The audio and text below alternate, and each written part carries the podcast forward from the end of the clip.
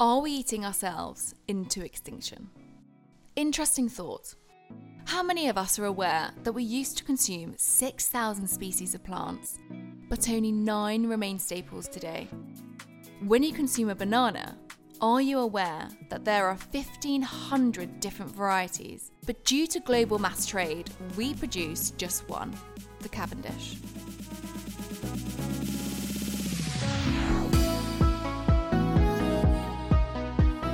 We are seeing people living longer lives, but they are from a generation in which they didn't have as much processed, ultra processed food as we have. There are six, 7,000 edible plants around the world. We now depend on mostly nine, of which three, the wheat, rice, and maize, provide the world with more than 50% of its calories.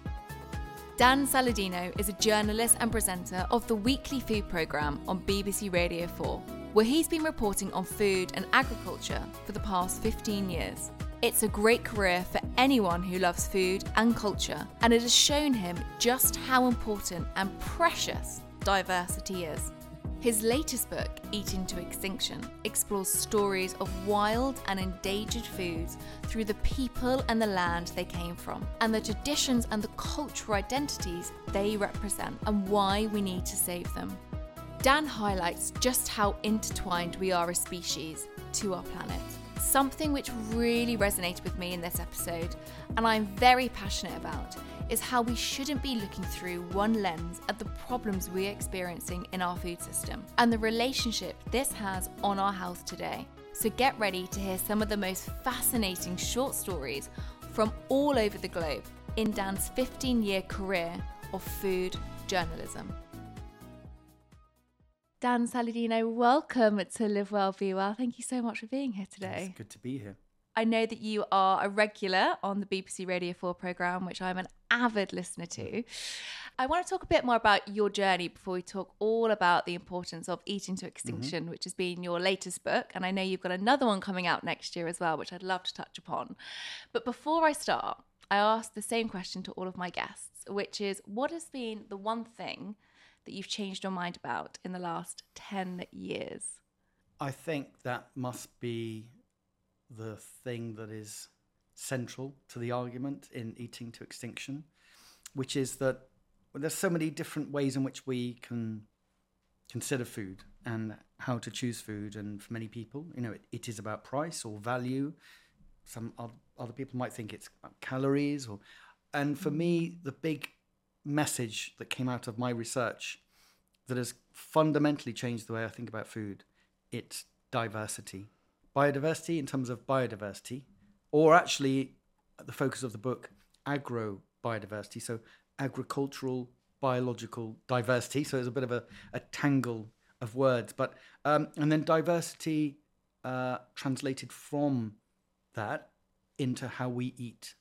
So, I think um, diversity is key, and the emerging science in how we farm and also our health, uh, which I'm sure we'll get onto. Uh, Absolutely. Uh, diversity is now, it's my mantra really, is to think about food, diversity, the benefits to us and the benefits to the planet. I couldn't agree with you more because I think that's also probably been one of my things I've changed mm-hmm. my mind on in the last 10 years is actually the importance of diversity in my research for my diet and now through hosting this podcast and speaking to a lot of people on planetary terms understanding the importance of diversity in our crops. And that's something that i know that you speak a lot about in the monoculture terms of crops mm, as well. Mm. so we're going to definitely dissect that today. Mm. um, but before we do you spent a lot of your childhood summers with your grandmother in sicily. My nonna in a town called ribera which is in the southwest of sicily. And so if you picture Palermo in the north, head straight down, and you uh, come to uh, the province of Agrigento, which is where the famous Greek temples are. Mm-hmm. Uh, but not too far from there is a town that very few tourists would ever find. And Ribera is also called the uh, City of Oranges. It's a town, but it, the name is City of Oranges. So it's an agricultural town.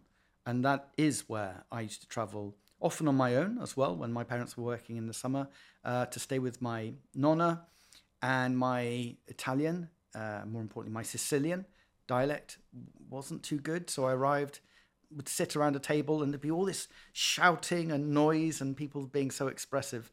Uh, and I thought, well, there's a family feud underway or something. It just turns out they were arguing about the meal and where to buy, where you could find the best pastry or, or bread, for example. So that was a an immersion into a completely different relationship with food, going from at the time the relatively black and white um, food culture, mm-hmm. I would mm-hmm. argue, of Britain in the 1970s and 80s to one in which um, I describe it in the book as the kind of MGM Technicolor experience of landing in Sicily. And it's like Dorothy in the Wizard of Oz going from the black and white into the into the color. And it was also the place where I managed to, I guess, walk through a farm for the first time and see oh, wow. trees uh, full of oranges and also vineyards. Um, and I think that must have had such a profound impact on me subconsciously as well, because it's not as if I thought, well, I want to be a farmer or I, I you know, want to one day grow up to be a food journalist. But it just gave me a diff- completely different insight into food and farming.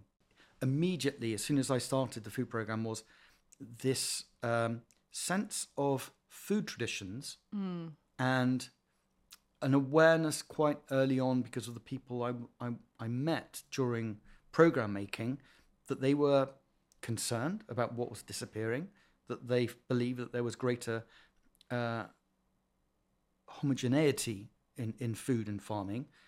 And I then discovered that there was even a catalogue of endangered foods that had been created by the slow food movement in the 1990s called the Ark of Taste. So the Noah's Ark, effectively, of taste, which has grown to a catalogue of five, more than 5,000 foods from 150 different countries. And the idea being simply that if you place a story of an endangered food in this catalogue, at least you can act on that story. That mm. you can only save something from extinction or from being endangered if you know that it's at risk. Mm-hmm. And so I fell in love with this catalogue. I made many different radio programs about these endangered foods from different parts of the world. Each one, because it was a specific story, took me to a different place, introduced me to communities, obviously showed me a specific food and its flavors and its history, and also that, that question of why was it disappearing? And the probably the most important question of all, why should we care? And this is um, when I was asked to write a book. Um, that was immediately my response to say, if I am going to write a book, this is the subject matter. I didn't quite know what the narrative was going to be, but I knew that there was an argument that need to be, needed to be presented that these endangered foods weren't just quaint parts of our food history that mm-hmm. just be consigned to the past. I, I, I, felt there was something really important for the future as well. Mm. And that's why I spent uh, 15 years collecting stories with the food program and then three years doing more research and writing to make a case for these endangered foods, these traditions, and ultimately diversity. Mm. So many questions there I want to follow on with. Mm. And I'm going to break it down into two parts. Mm-hmm. Now, I really want to talk about why it matters and the diversity of our food and our crops matters. Mm-hmm. But I also want to talk about the extinction side of it because we hear a lot about animals becoming extinct. And we see a lot of programs around climate change and things that we're about to lose, but we very rarely talk about the foods, as you just mentioned there. Why do you think that is? Why do you think we're not more aware or we're not as communicative around that subject of the foods that we're mm. losing, mm. which is critical to our health and well-being, yeah. um, as well as the ever-growing popul- population that we've got. Why do you think we're not talking about that as much? It's a great question, and I think if you if, if you also think that the word biodiversity that was that wasn't really used in mainstream conversations about the um, the health of the planet or even our health as well. So I think biodiversity is a relatively recent addition to uh, you know awareness uh, uh, uh about uh, planetary issues, and I think therefore food diversity, uh, agricultural biolog- biological diversity. There's absolutely no reason why that would have been something that people would have been um, aware of. So mm. I think I think um, it's it's really interesting that um, biodiversity has become a big issue, and rightly so. I don't quite understand how that came to uh, such prominence so quickly, and uh, you know, because it's been at it's been a, a, a major issue for, for centuries in a way, or at least during post the industrial revolution in which we started to change landscapes rapidly and extensively as well. Um, so, and again, that, that point that I mentioned that our relationship with food, particularly um, after the Industrial Revolution in Britain, and if we just stick to the stick to the British mm. experience for now, after the process that unfolds in the late 18th century and into the 19th, um, and the rapid urbanization of of Britain at that time, c- creating a disconnect between the land and people, uh, and the need to change the food system to feed growing populations in cities who were mostly factory workers. Mm. That was one major event that com- completely changed our relationship with with nature mm. and also with with food and farming. Then, if you think First World War, Second World War, huge amounts of disruption again, and particularly after the Second World War, this attempt, not just in the UK but also across Europe, to to really ramp up the production of what effectively were just calories. So we, we created a food production system that was based on uh, producing enough energy to keep people alive and stave off hunger, and mm. in some cases, in extreme cases, famine yeah. as well. So, um, and then once you create that system based on the available science and technology we had at the time, uh, which, which I, I, think you've touched on in previous uh, editions about this reductionist approach to, to science and technology. So it showed us, it, it gave us these breakthroughs to almost reinvent the way we produce food and diets as well. But we didn't have the full picture. And, and we're now beginning to understand the complexity of what we lost and the diversity that we depended on for millennia as a species as well. And so after the Second World War, with um, I guess famously the so called Green Revolution, where we transform farming around the world. And on one level, it's successful because mm. it does produce huge amounts of food. But again, in the 21st century, with, with a new wave of science, it's showing us what we've missed. Mm-hmm. And that is one of the key arguments I wanted to get across in the book that there are foods and f- uh, food systems and farming techniques that were developed over thousands and thousands of years that became our inheritance mm. uh, and in different parts of the world because they were adapted to different ecosystems and environments and soils and climates and altitudes and so on with and cultural preferences as well about what people wanted to eat and the flavors mm. they were um, they, they, they preferred as well um, and we, we lost so much of that and we now have so many challenges around the world when it comes to energy fossil fuel dependence uh, and, and how how important that has become as a prop for so much of our food production, which cannot go on. Um, we have climate change, which is causing huge amounts of disruption already to farming and food, and so we need we need the kind of adaptations um, that exist around the world. So crops, for example, that might be resistant to certain pests, um, or you know types of wheat or maize or rice that can tolerate more saline soils or, or lack of water. So all of that diversity was lost because we chased productivity and yield. Mm. And that has ended up as a now obviously fragile system. Uh, here we are, we have war in Europe. Uh, and it, it almost revealed to us in a brutal way how fragile the supply chains are because so much of the same food is produced in one region of the world. Mm-hmm. So again, it's diversity all the way diversity of crop genetics, diversity of different food and farming systems, diversity of supply chains as well. Mm. So that's that's how we got here. Mm-hmm. I think that's such a, a great argument because it's really looking at it in silo and that reductionist idea. I think it comes up in most conversations now that I'm having on this podcast on whatever form we're talking about. The reductionist topic seems to always come up because we're starting to now see just how multifaceted and how entwined everything is like how just entwined we are with our planetary earth with one another and, and and especially as you highlighted especially with the war currently going on that that's also being very apparent in, in many of its problems that's created mm. even for us yeah. here and in the UK. And, and there's a non-food and farming person I mentioned in introduction to the book uh, who who has a he's a physicist. He's an expert in networks, human and natural, uh, or, or, ones found in nature. Uh, Al, Albert uh, Laszlo Barabasi, based in Boston, and uh, uh, he describes this reductionist approach in his book, Linked. Um, which is about everything is connected to everything else and what it means uh, for us. But and he has this amazing um, quote, which is convinced by our own cleverness, we believed we were capable of deciphering nature in all its complexity and then overriding it.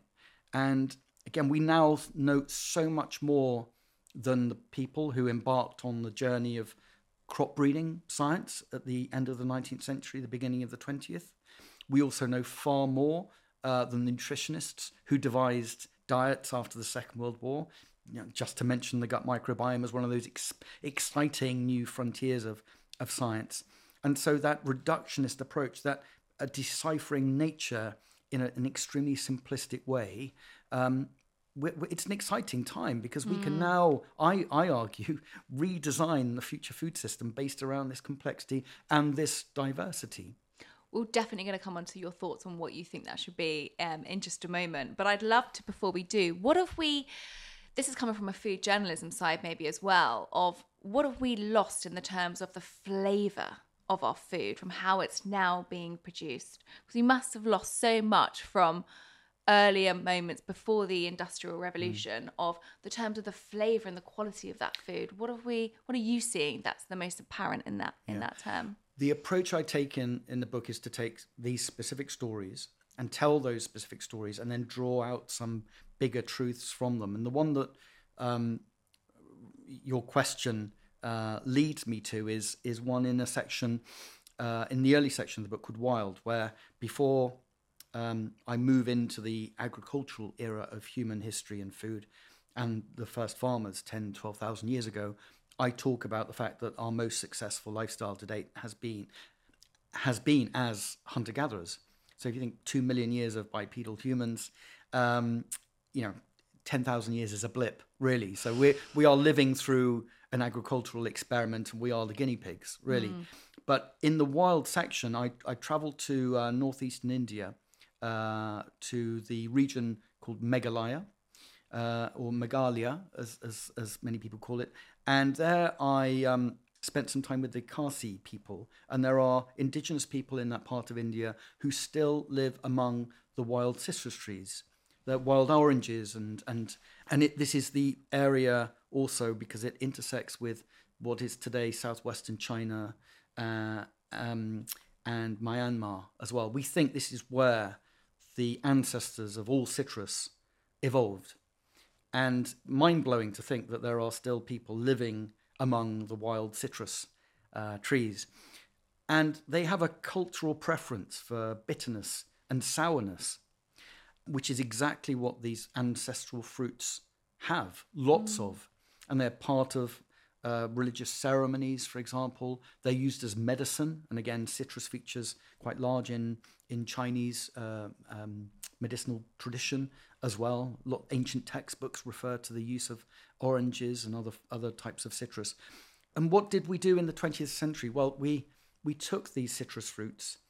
Um, well, actually, goes for further back than just the last hundred years. So we've been on a mission in recent centuries in, in terms of fruit breeding to take these bitter and sour fruits, which many people prefer, and we made the fruit bigger, fleshier, and sweeter. Mm. So we we bred out the the sourness and the bitterness. And what's fascinating is that those chemical compounds they are the plant's defense mechanisms, and they are beneficial to us as well. And not only did we breed out the bitterness, the, the defense mechanisms, we then had these sweet fruits that we had to spray with chemicals to defend them against pests. And so, in a sense, that that history and the origins of of that globally important fruit show us that it's not just the diversity that's been disappearing, but also because of our the way our palates have been changed, f- tastes have been disappearing as well and are on, on and and, and uh, in in many cultures, and I would include, you know, Western industrialized economies, sweetness has obviously overwhelmed bitterness and sourness to, at a cost, uh, and that's our health and the planet. When you think about the farming systems that we've now devised, it's so interesting because as you're talking about that, I'm thinking, you know, over the last 200 years, we are living longer, but we aren't living healthier. Mm. And that is, we used to die from infectious diseases. So now we've got modern medicine to come around, but now we're actually dying from non communicable diseases. So we're not dying from infection, but what's killing us mm. is our lifestyles. And when I'm just hearing you talk about that story, and I'm now thinking, well, two thirds of our baskets are full of ultra processed foods. So we're overnourished but we're actually nutrient deficient because the foods we're consuming aren't available the real foods that actually we need and that you're talking about but then we're looking at developing countries mm. and they also really suffer with the burden of, of malnourishment and so we have these two ends of the spectrum where our food systems aren't working for either end we're overnourished but undernourished mm. or we're malnourished and malnourished and we're still deficient so where do you see act- yeah. actually the food system is completely broken down in my view and i think that's a really important point to make about the fact that the diseases that, uh, that are now uh, linked very much to, to food and diets hmm. and in a sense we are li- we are seeing people living longer lives but they are from a generation in which they didn't have as much processed ultra processed food as we have so we where our generation or where my generation where your generation and others um, you know, how, how that will play out i don't know but uh, there was a doctor, um, Denis Burkitt, mm. who in the 1950s and 60s spent a lot of time in Africa and came up with this concept of Western diseases because he was starting to see the rise of you know, obesity, diabetes, uh, other food related illnesses in British patients, mm. completely absent from the patients he was treating in Africa, um, who were obviously dying um, from other causes um, that were of concern, uh, but as you say, infectious diseases or um, uh, you know. Uh, uh, poor water access to water, for example, um, but they were not dying from um, these food-related illnesses. And his his conclusion at the time was, well, it's all about fiber. You know, the fiber has has been lost from. This is in the 1950s. 1950s, yeah, yeah. And this fiber has been is is lo- has been lost from um, you know modern diets and that's a problem. And at, at, at, that point, he had no idea, or we didn't know obviously about the gut microbiome, for example. So for him, fiber was it was seen as a way of getting rid of toxins and flushing out the body. Mm-hmm. Whereas actually now we have the science to understand that, yeah, I mean there are many things in um, the diets of the patients he was seeing in Africa um, that were, were becoming absent from diets in in, in uh, certainly in, in the UK and uh, other parts of Europe as well. And in the book, in that wild section, I also spend some time with the Hadza uh, hunter gatherers mm. in Tanzania. And I was lucky enough to travel there and visit with um, Professor Tim Spector, uh, who was there testing the gut microbiome of, of the Hadza hunter gatherers. And they have a potential menu of 800 different plant and animal species, huge amounts of diversity. And when Tim tested their gut microbiomes, realized that they had um, microbes that were now extinct from Western populations. What their cause are, uh, what their function is, we don't we don't quite know. But what we know is that they had a far more diverse gut microbiome. And when uh, archaeologists dig up bog bodies, for example, so amazingly preserved um, humans, um, they can go into the gut. And there's one uh, called Tolland Man, uh, two and a half thousand years old, discovered in a peat bog in Denmark in the 1950s, and his gut contained the seeds of 40 different plants, huge amounts of diversity. So we know we evolved and depended on diversity. We know that that's rapidly uh, been disappearing from diets post the Industrial Revolution. And we actually even designed a, a modern farming system based around uniformity with the Green Revolution crops, these high yielding wheats and rices and maize and, and so on. And whereas there are six, 7,000 edible plants around the world, we now depend on mostly nine, of which three, the wheat, rice, and maize, provide the world with more than 50% of its calories. And that's a staggering change hmm. from this wonderful level of diversity that can still be found in contemporary hunter gatherers, thoroughly modern human beings opting to live a hunter gatherer lifestyle, bog bodies, and now the emerging science that is pointing us to the fact that the more diverse our diets, the more diverse our gut microbiomes, the more beneficial that is for our physical and mental health. So the book is really a call to say, these traditional farming systems, which were full of diversity, are ones which we can be inspired by and not go back, but to actually mm. use them as an inheritance and a resource to build a future food system using 21st century science and technology.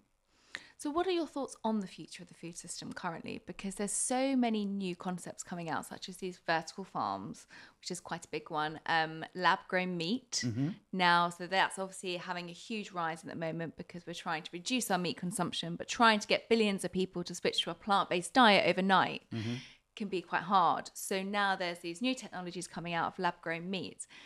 What's your thoughts on these new concepts that are coming up? Because as I'm hearing you talk, for me, the realization is well, we just really need to go back to actually looking at regenerative farming, mm. making sure that our crops are more diverse, actually impacting and working with the farmers.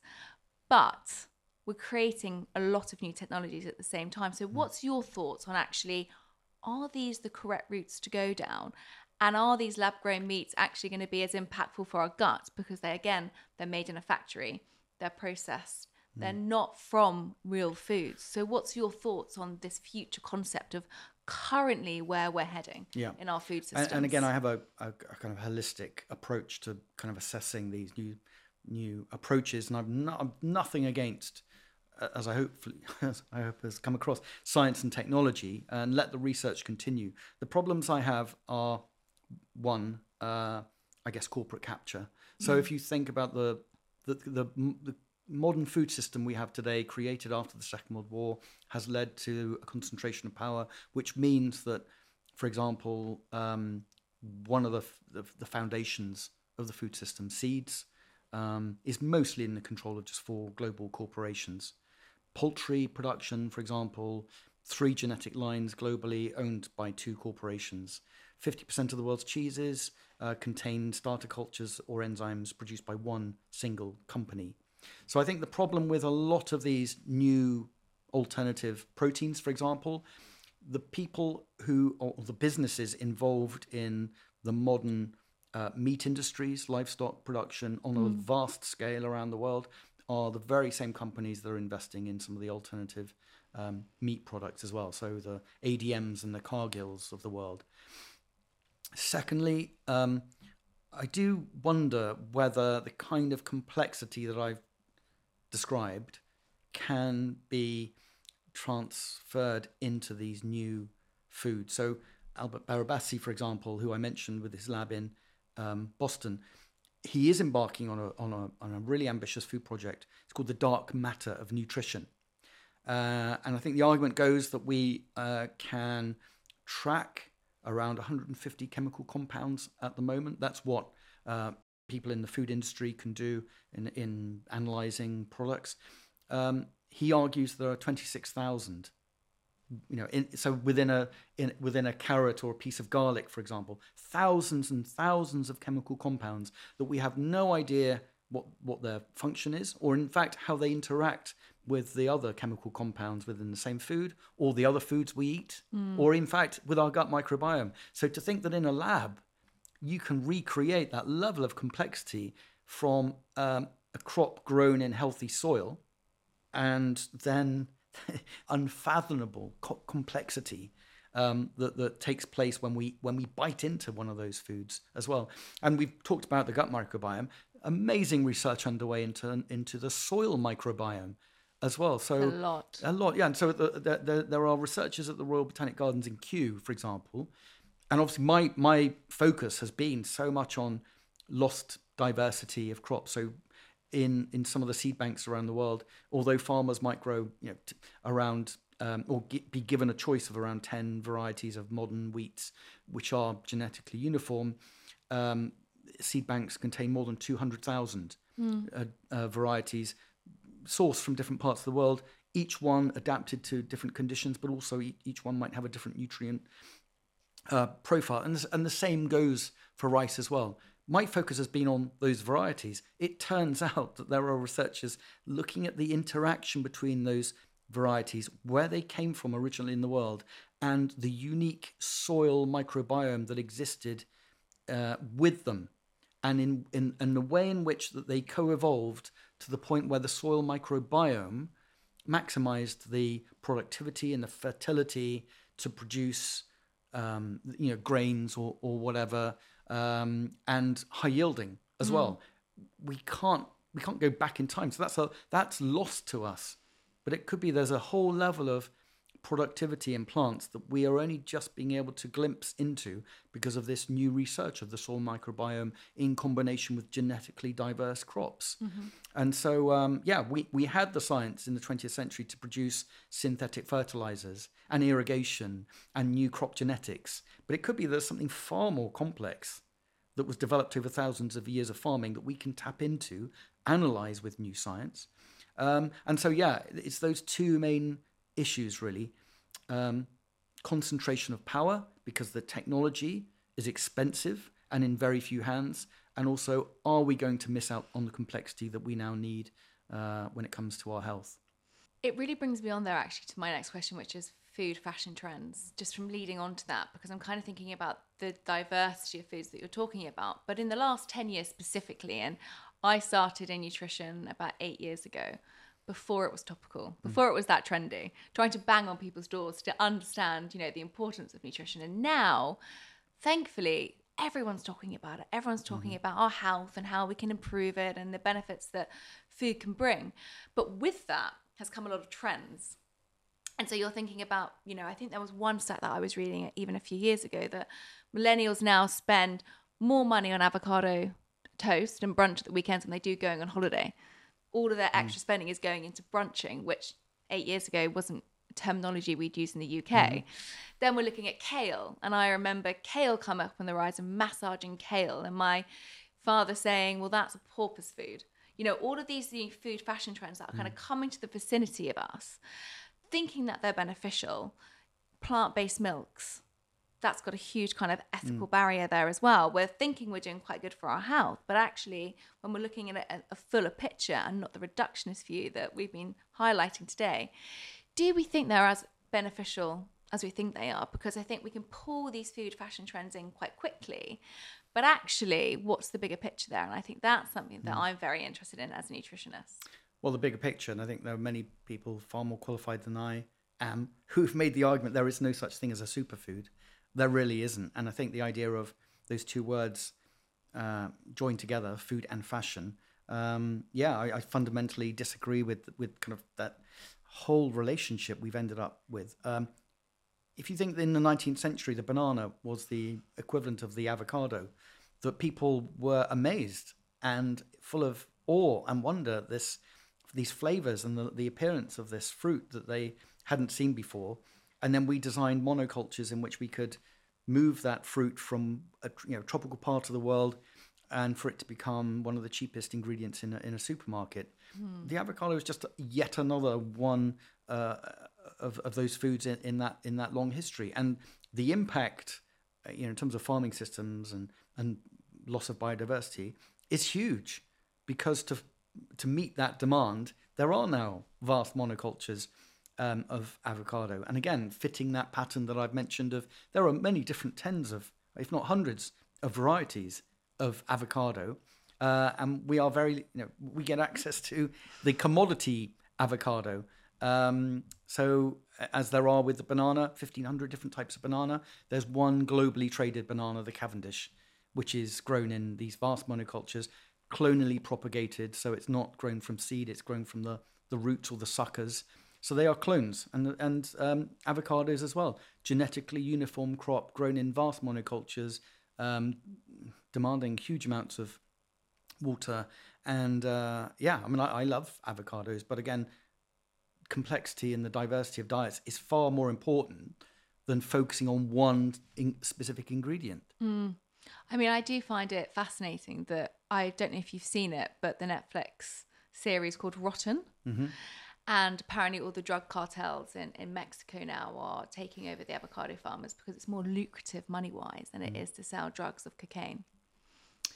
And then we start seeing a bigger problem, which is, again, the reductionist Well, idea it's- of it's this global- demand. It's a commodity in the same way that I, I guess coca is in the Americas. You know, Mm-hmm. so wherever you have a valuable commodity that can be traded to different parts of the world, you, you will end up with you know, economies and communities being distorted by that Mm-hmm. trade. Um, and I, I just think it makes no sense nutritionally to single out or focus on a small handful of so-called superfoods, which are um, obviously healthy, delicious in many cases. Um, but uh, the, whole- my book is showcasing so many other amazing things that have fallen into decline that are just wonderful. I mean, there's a story of a lentil in southern Germany, one of the most delicious things I've, I've tasted, one of the most humble as well.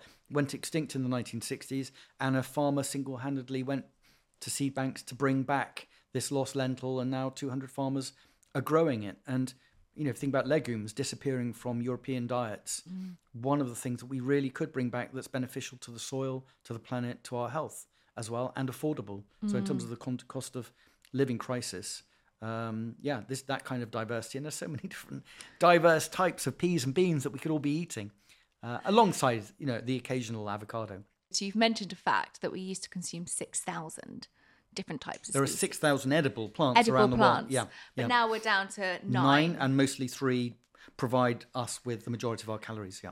I think it's just so much more there also about the care.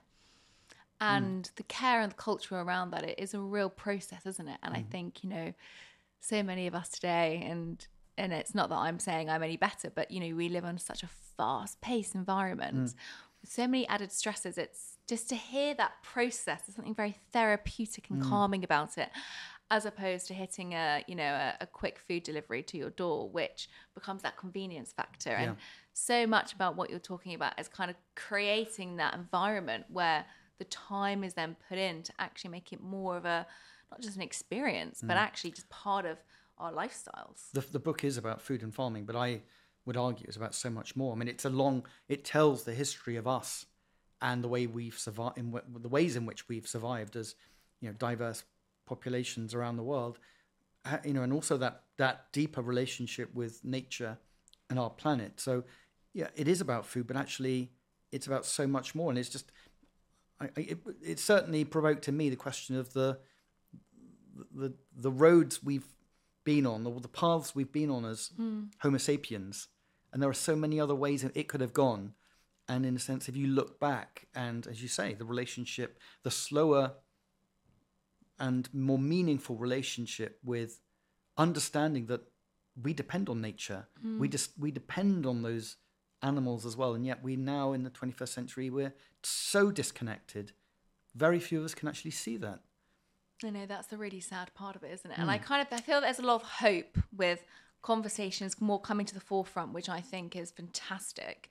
But before I actually lead to my one of my final questions, I really want to ask you, where is one of the most inspiring places you've been to? Because I feel just through your stories of traveling, I feel hmm. like you can go travel journalism very soon, but just from hearing your stories of where you travel, the people you've met, the cultures you've experienced, where is the most poignant memory of your mind of where you've traveled to, where you've been? Albania. Yeah, I mean, I I, I, I traveled there to in search of a cheese, a mountain cheese, because I wanted to to understand the origins of cheese making. And again, it's that idea that those early farmers who could grow crops could grow crops and uh, store grain and so on. But uh, it's amazing how humans were able to then reach less um, hospitable places, such as mountainous areas, and survive. And they did that, as with the Faroe Islands, by taking animals up into the pasture and converting the energy from the sun and the nutrients from the soil into a liquid that could then be concentrated into this protein that could then be you know, brought back after the summer to the village for people to survive. And one of the places where you can still find that tradition, that culture, and those skills is in the northern mountainous area of Albania, and that's where I travelled to. And um, people clinging on to that tradition uh, cause, because they, it, this was one of the most isolated closed off countries during the Cold War. So under a dictatorship, everything was controlled. All of the food production was controlled. So whether it was the type of apples that could be grown or the types of cheeses that were produced, everything was under complete control. And so there, in these pockets in the in the mountainous area, there were people who still kept those skills and that, that, that knowledge, even though it was illegal cheese making effectively. And I traveled there and I saw how some of the prisons that had been created under the dictatorship um, for the political prisoners, uh, some of them were being used for food production areas now. And, and, and one of them was almost like a, um, a, a, this wonderful kind of storage area for, it's like a cheese cave. Um, and um, somebody um, said to me um, that when diplomats are sent to Albania, they cry twice. They, they cry once when they're told they're going to Albania because it doesn't look or seem like the most attractive place. And then they cry the second time when they leave because it's such a beautiful place, landscape, people, and if you know where to look, wonderful food culture. And I cried when I left Albania because it was such a such a moving experience being there and meeting the people who are saving these traditions. And that's why I think the book it does explain how we got here and also the challenges and the problems we face, but it's also full of heroes, people who are saving these endangered foods, including the cheesemakers in Albania. Um, and so that would be the place, but don't tell too many people because I think let's try and keep it kind of low key and, uh, but yeah, wonderful place. Albanian tourism just shoots up after this podcast. but talking about that and the future of our food systems, who is pioneering the way in this? Who can we look to to actually help us redevelop these food systems to where they need to be to reduce the extinction, but to also work with increasing our well-being, increasing our health, reducing non-communicable diseases because the food we're eating is so much more full of full of nourishment and nutrients and care. Who is pioneering the way in the food system currently, and who we should be looking to? I went to China uh, to look at the origins of rice and, and met a farmer who was the, the last farmer in his region to save a traditional type of rice, red tipped rice. Re- red rice is the origins of kind of the, the, the pre domesticated rice. And um, I was thinking, how on earth are you making a living and selling your rice? There, there's hardly anyone out here. Uh, and this guy in his 70s took out his phone and showed me his, this WeChat app. And he was selling his rice to people in Beijing and Chengdu and elsewhere. So I think modern technology, including our phones, can make us, can turn us into co producers. Instead of being passive customers of food businesses and companies, we can be actively helping and assisting you know, cheesemakers, wheat growers to help diversify the food system and to be customers, giving them confidence to do so. Well, leaving on my last question then, which I'm quite interested to to know what you'll say to this is, Dan, what does live well, be well mean to you? If you can sum it up in a short sentence. Well, I guess it's very much about uh, knowing the story of how we got here as in, in terms of food, and I think living well, being well, um, can only really happen if you understand how we evolved and how we've survived as a species in this amazing ingenuity of humans in different parts of the world to take these kind of natural um, you know, uh, resources and transform them into something that is you know good for good for us, beneficial uh, on so many different levels, and in, in, again including the planet. So I think you can only live well, be well by knowing the story. I love that. And that's what you're doing through all of your books is sharing these sort of stories. And I just want to note before you go that it's Eating to Extinction. Yeah. That is available now in America and coming through Europe and in the UK where people can go to Amazon or probably their favorite bookstore, independent bookstore, actually, maybe I say. Yeah. So you can say live well, be well, and eat reading to extinction. I think Uh, the there we go. That, that's how you're living well, being well, is through learning the knowledge and the education through Mm. your books. And um, they can catch you also on the BBC Four food programme. BBC Radio 4, the food program, uh, weekly, 52 weeks a year. So, uh, and, and an archive uh, full of hundreds of programs. Fantastic. Dan, thank you so much for coming on the show today. It's been fascinating to speak to you. And thanks for having me. thank you for listening to this week's episode of Live Well, Be Well. I really hope you enjoyed this episode, and if you did, please can I ask one huge favour? If you could subscribe, share, and rate this podcast, it would mean an immense amount to me and all the fantastic guests who come on to share their expertise and knowledge with us. It will keep this podcast growing and it will allow us to continue making episodes. Until next week, I hope you all live well and be well.